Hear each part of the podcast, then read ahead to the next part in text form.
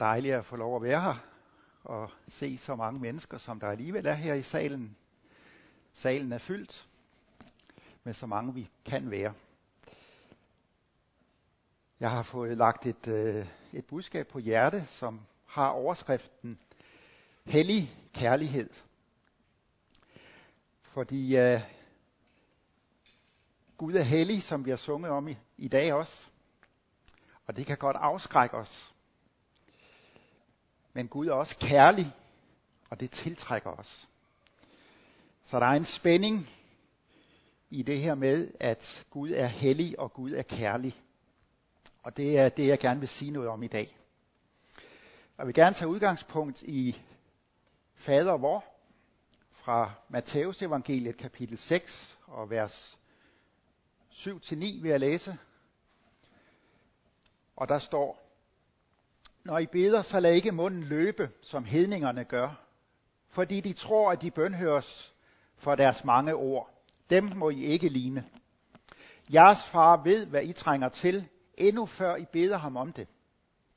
Derfor skal I bede således. Vor far, du som er i himlene, helliget blive dit navn.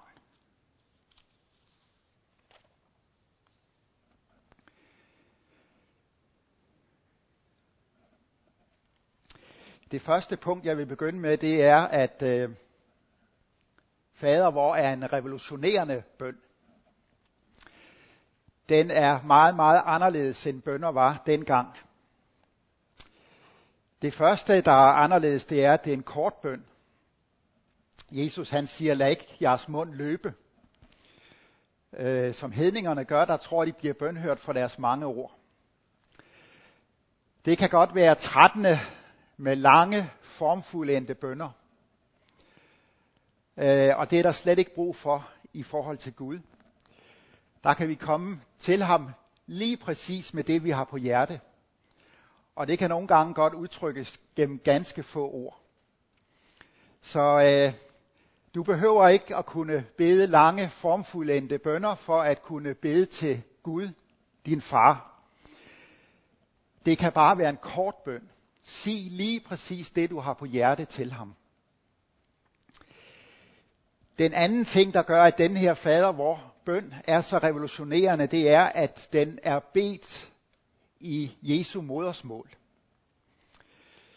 Det var sådan på Jesu tid, at øh, man talte aramæisk. Det var det mundtlige sprog. Men skriftsprog, det skriftlige sprog, det var hebraisk, som jo det gamle testamente er skrevet i. Men når Jesus han bad, så bad han på aramæisk, og det var meget usædvanligt, fordi dengang bad man altid på hebraisk, som jo var det fine, det hellige sprog, skriftsproget, som det gamle testamente var skrevet i. Og vi kan se, at Jesus han bad på aramæisk, fordi at øh, et af de ord, Jesus øh, brugte tit i sin bøn, det er ordet Abba, og det er et aramæisk ord, som betyder far. Og det er gengivet faktisk tre gange i Nyt Testamente i forbindelse med bøn. Der står der Abba, altså det aramæiske ord, og så står der far, som så er det græske ord, fordi Nyt Testamente er oversat til græsk. Så for at forklare dem, der for, øh, læste Nyt Testamente, hvad Jesus sagde, når han sagde Abba, så oversatte de det også med far. Og derfor møder vi i vores Nye Testamente udtrykket Abba, far. Så det er altså meget vigtigt, at Jesus han lærer disciplerne, at de kan faktisk tale til Gud på deres eget sprog. Det, der er vores eget sprog, vores tungemål, som vi kalder det, det er det, der vi virkelig kan udtrykke os allerbedst i. Det er der, vi føler os hjemme. Det er der, vi kan tale og udtrykke os. Og det er det sprog, som vi får lov til at komme til Gud med. Og det kan måske virke som en selvfølge for os, men det har det ikke altid været. Det var det ikke på Jesu tid. Det har heller ikke altid været det i kirken. Nogle gange var der et helligt sprog. I mange år var det latin. Øhm, men sådan var det altså ikke for Jesus. Han lærte disciplene, at de kunne bede på deres eget sprog, aramæisk. Og dermed kunne alle andre også bede på deres sprog. Så Nyt Testamente, det blev faktisk skrevet på græsk af samme grund.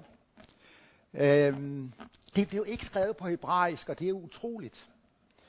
Men det blev skrevet på græsk, for græsk var et verdenssprog. Og på den måde kunne evangeliet om Jesus komme ud til hele verden, fordi alle kunne læse græsk. Så oplever vi også for det tredje, at det er en revolutionerende bøn, fader, hvorved at den er meget personlig. Dengang og også i dag øh, kan vi opleve, at mange bønder er meget formelle.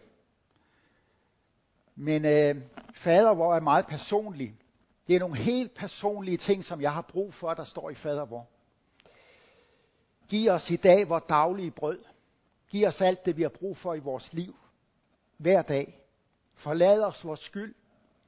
Og led os ikke ind i fristelse, men fri os fra det onde.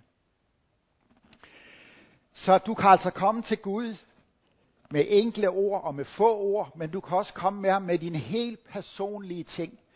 Det, som du præcis har behov for, det der lige præcis rører sig i dit liv, det kan du komme til ham med. Gud ønsker personlige bønder. Og sådan var Jesus også, når nogen råbte til ham, Herre, forbarm dig over mig, som Bartimaeus gjorde, så spurgte Jesus, til, Jesus ham, hvad er det, du vil have, jeg skal gøre for dig? Sig præcis, hvad du er, du vil have, at jeg skal gøre for dig. Helt personligt. Så er for det fjerde fader vor også en revolutionerende bøn, fordi det er en bøn for alle. Læg mærke til, at der er ingen referencer til Israel i fader vor. Der er ingen referencer til Jerusalem. Der er ingen referencer til templet. Det var der i de jødiske bønder dengang. Men det er der ikke i fader vor. Og ikke fordi Israel, templet og Jerusalem ikke betyder noget. Betyder meget.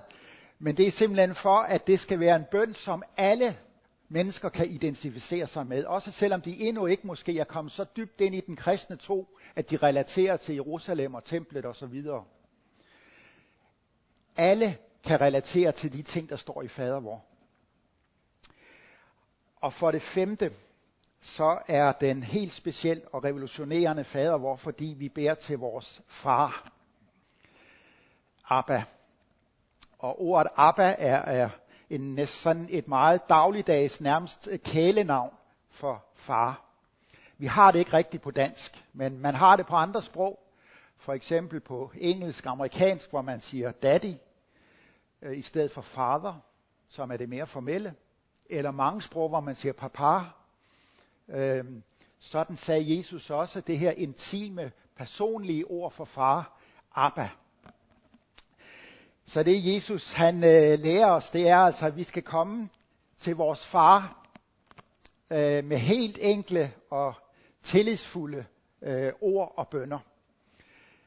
Sådan kan vi komme til ham, ligesom et lille barn kommer til sin øh, far og spørger om ting eller beder om ting. Så jeg håber, vi får en fornemmelse af, at øh, fader hvor det er en helt igennem revolutionerende måde, en helt anden måde at bede på, end den, der var gængs på Jesu tid. Og jeg håber, det kan inspirere dig og mig til at øh, komme til Gud med helt enkle ting. Komme til Gud med alt, hvad vi har på hjerte. Komme til ham som et lille barn kommer til sin far og beder om ting. Sådan har vi lov til at komme til Gud. Der er nogle øh, religioner, som øh, ikke rigtig bryder sig så meget om, at vi omtaler Gud som vores far. Jødedommen for eksempel, det er ikke sådan, at der, Gud aldrig i de jødiske bønder, der nu fandtes på Jesu tid, det er ikke sådan, at Gud aldrig bliver omtalt som far. Men det er meget sjældent, at Gud omtales som far i de jødiske bønder. I, øh, I islam, der er der 99 navne for Gud. Ingen af dem er far. Og det som øh, jødedommen og, og islam gerne vil advare os om, det er, at øh, vi kan gøre Gud til et afgudsbillede, hvis vi, øh, hvis vi kalder ham far. Vi tager et menneskeligt billede, og så øh, overfører vi det til Gud. Billedet af en far overført til Gud. Og det er også rigtigt nok, det kan faktisk gå rigtig galt. Øh, fordi at øh, vores forhold til vores far, er, vores jordiske far, er ikke altid ideelt. Der er mange, der har oplevet et svært forhold til deres far. øh, som gør, at når de beder til Gud som deres far, så, så kan de have svært ved at forbinde Gud med en far. Men det Jesus han siger, det er, at Gud han er den fuldkommende far. Og derfor er det ikke et afgudsbillede. Jesus han ved godt, og vi ved også godt som kristne, at Gud er ikke en mand. Gud er ånd. Og Gud er slet ikke en gammel mand med hvidt skæg, der sidder på en sky, sådan som han ofte bliver fremstillet i, i tegninger osv.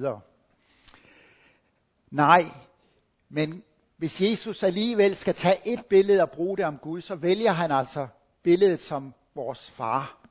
Vores far i himlen, men det er vores fuldkommende far. Ikke som vores jordiske far, men vores, som vores fuldkommende far i himlen. Og det øh, sted, hvor Jesus allertydeligst beskriver, hvordan vores far er, det er i lignelsen om den fortabte søn. Hvor Gud jo tager imod den her fortabte søn, som har øh, foragtet ham og øh, regnet ham for død og krævet hans del af arven, rejst langt bort, brugt alle sine penge på et udsvævende liv, og da han så kommer hjem, så løber faren ham i møde, kysser ham, selvom han er snavset og ulækkert, omfavner, omfavner ham, og indsætter ham endda som søn igen i huset, holder en kæmpe fest. Så der var en, der havde vores øh, ældste børnekirke, vores store børnekirke her for et par søndage siden, og havde lignelsen om den fortabte søn, og så spurgte han som, hvordan synes I egentlig, at den her far, hvordan synes I, han reagerede? Jamen, han var da helt urimelig, sagde de store børn. Det var da helt forkert, at han gjorde alt det gode mod sin, øh, mod sin yngste søn. For det har han da overhovedet ikke fortjent. Og nej, Gud som far, han er helt anderledes end alle andre fædre.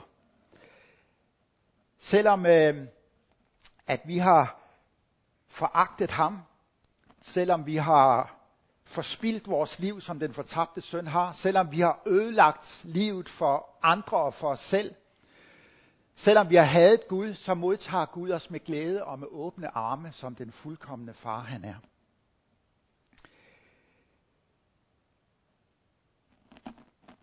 Vores far er også i himlene, siger Jesus.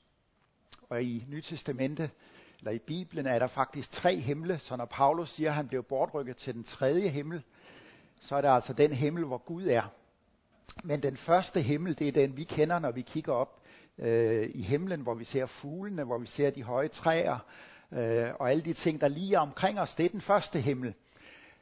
Der er Gud. Vores far er i alle himlene. Så Gud er her helt nær på os. Han er også i den anden himmel, som er universet. Der hvor sol, måne, stjerner, galakser osv. Øh, findes. Den anden himmel. Og Gud er i den tredje himmel som er den usynlige himmel, som er der, hvor Guds trone står, hvor hele den himmelske verden bor. Den tredje himmel, der er Gud også. Så når Jesus han siger, hvor far du som er i himlene, altså i flertal, så siger han, at Gud er både helt nær hos os, i vores himmel, hvor fuglene flyver.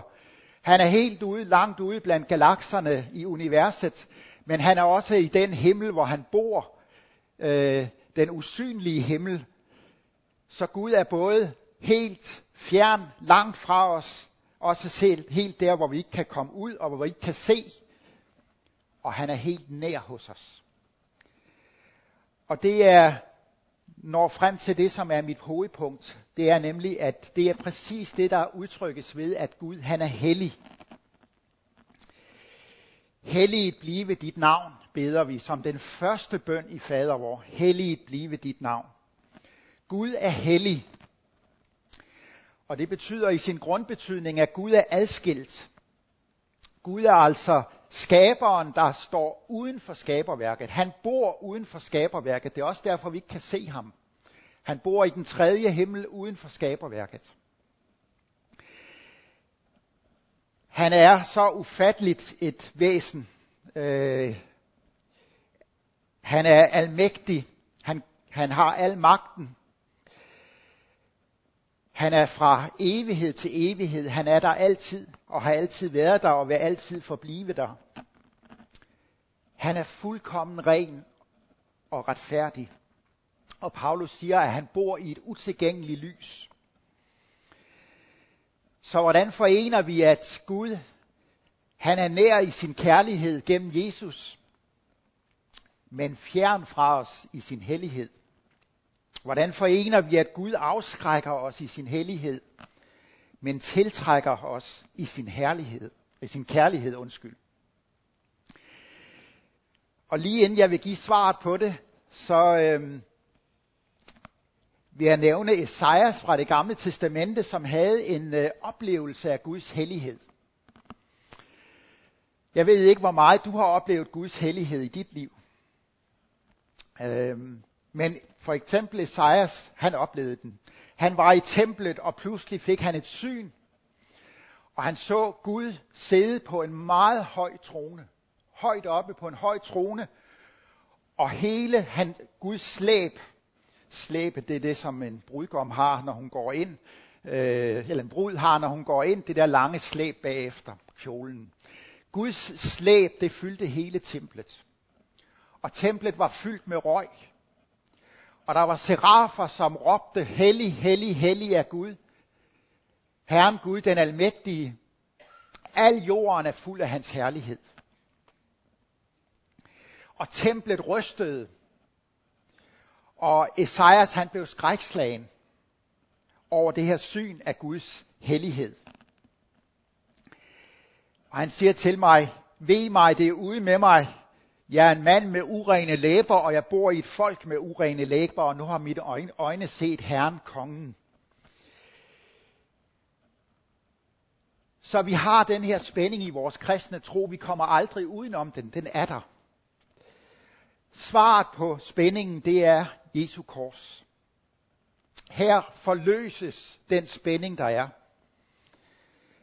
Fordi på Jesu kors, og jeg har taget et, øh, et billede med, øh, som I kan se. Ikke noget rart billede, men her åbenbares Guds hellighed. Vi kan se, der er mørke. Vi kan se, der er Guds dom.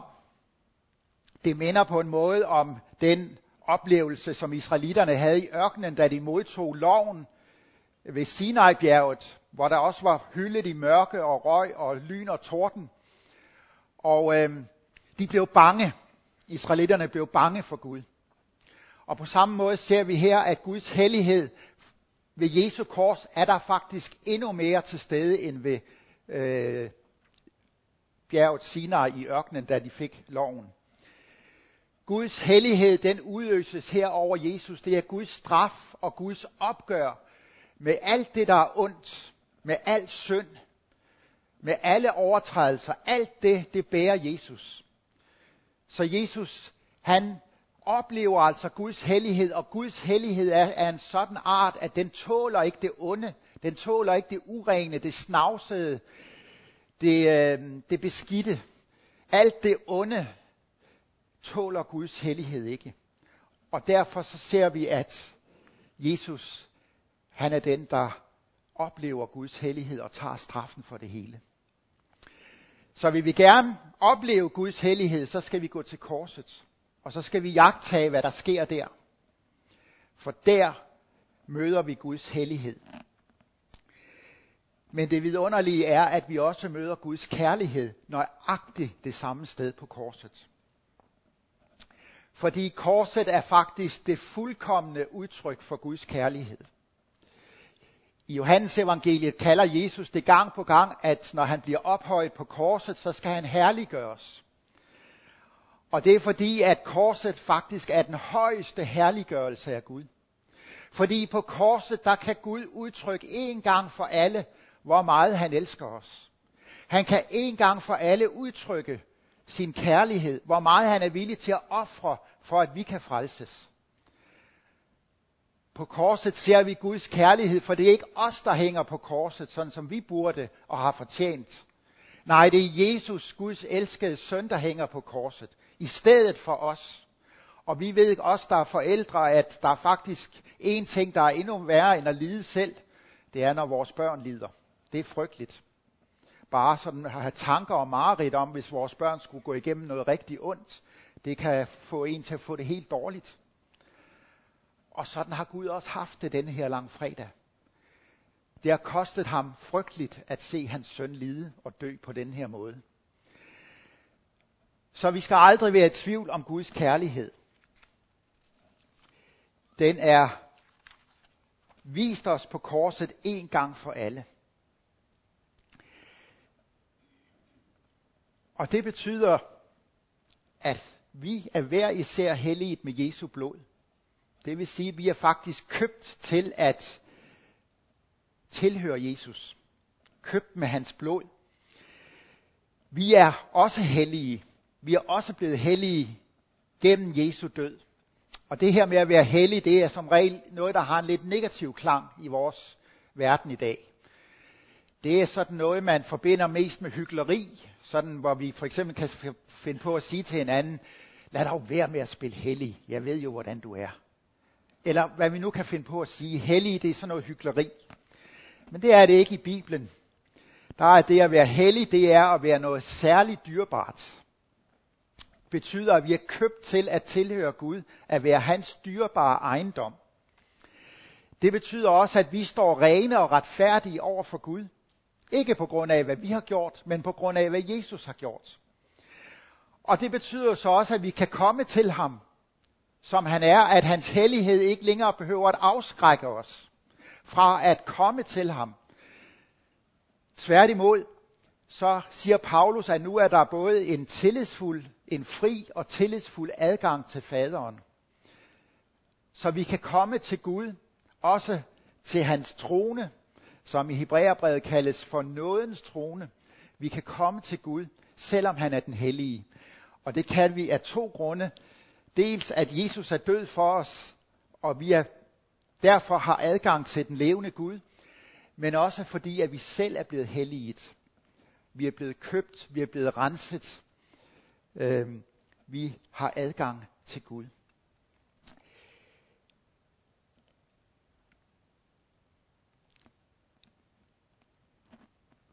Da Jesus han udåndede på korset, der blev forhænget i templet, forhænget mellem det helligste og det allerhelligste, det blev flænget. Og øh, det hellige, der måtte præsterne kun komme, og kun en gang imellem. Og det allerhelligste, der måtte kun ypperste præsten komme, og kun én gang om året. Og aldrig uden at have blod med, for at zone sine egne og folkets synder. Men nu blev forhænget flænge fra øverst, altså gjort af Gud, symboliseret ved, at det blev flænget øverst op fra og hele vejen ned. Som tegn på, at der nu er adgang ind til det allerhelligste. Vi har altså nu adgang til Guds hellighed. Så selvom Gud er hellig, så har vi adgang ind til ham. Og øh, som vi sang her under indledningen, at øh, han byder os faktisk velkommen. Det er faktisk sådan, at han står og vinker os ind til, i det allerhelligste, helt ind til ham.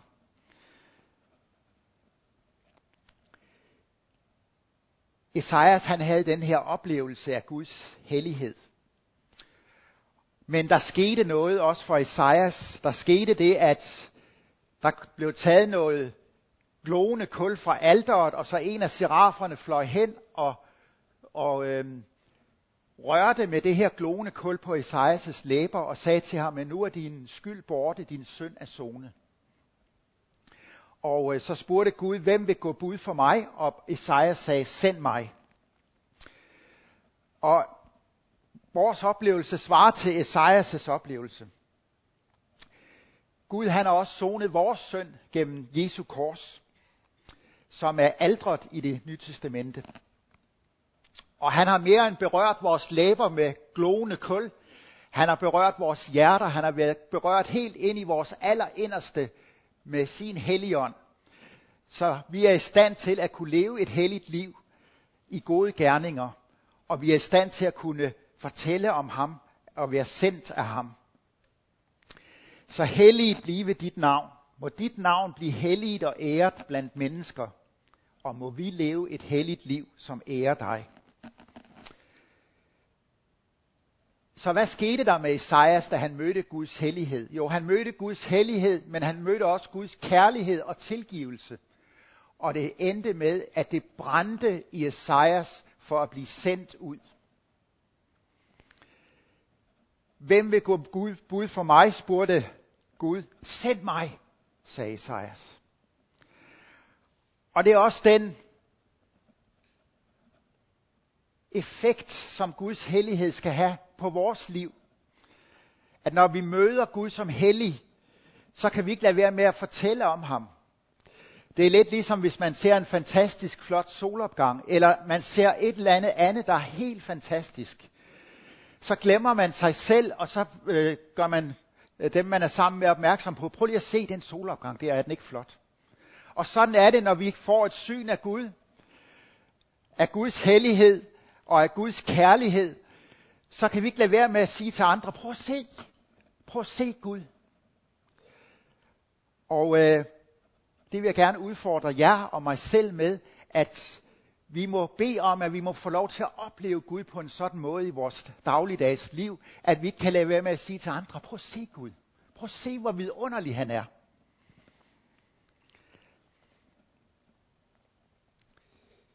Så jeg vil opsummere, min tid er, er gået, kan jeg se. Jeg vil opsummere nu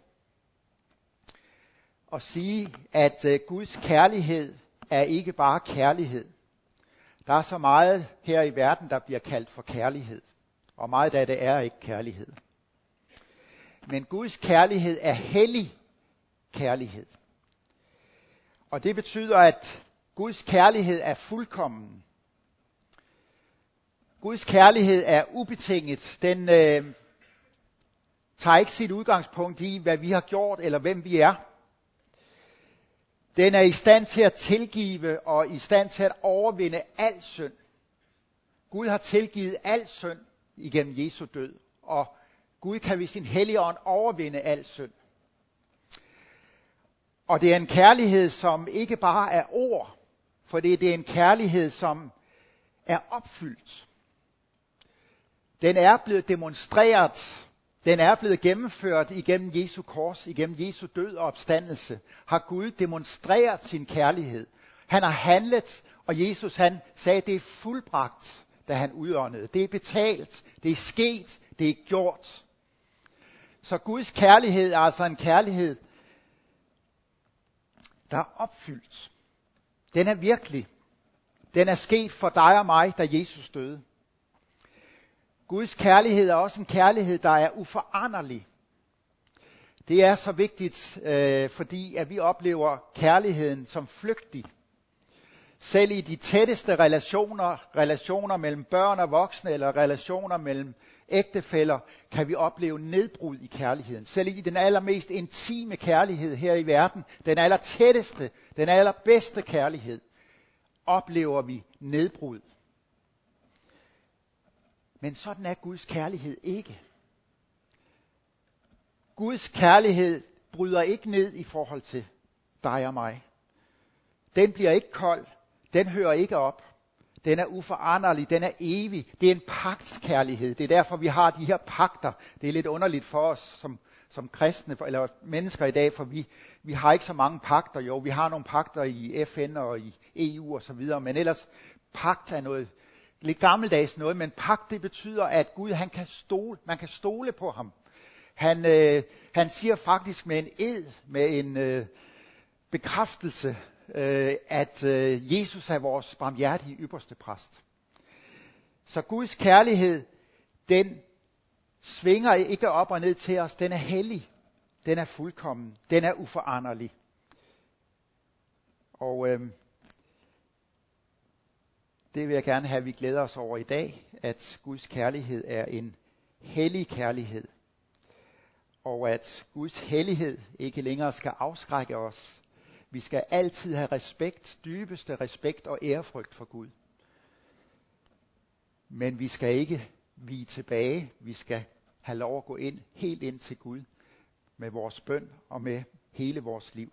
Skal vi bede sammen. Ja, almægtige Gud og Far, vi takker dig, at du er hellig. Vi takker dig for, at du er vidunderlig.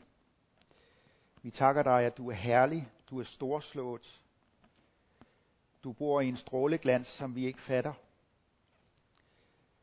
Tak for, at vi får lov til at se noget af din herlighed, noget af din hellighed, noget af din pragt. Tak for, at du er tiltrækkende, Gud. Tak for, at du er den mest tiltrækkende i universet. Jesus, jeg beder om, at vi må se mere af Guds herlighed gennem dig. At vi hver dag må få lov at opleve din hellighed og herlighed, sådan at vi får lov at lyst til at fortælle andre og sige, se, se Gud, se hvordan han er. Tak for, at din kærlighed til os, den er uforanderlig. Tak for, at du altid er den samme. Tak for, at du kan tilgive al synd. Tak for, at du kan genoprette vores liv, uanset hvor ødelagt det er. Tak for, at du altid forbliver den samme. I Jesu navn. Amen.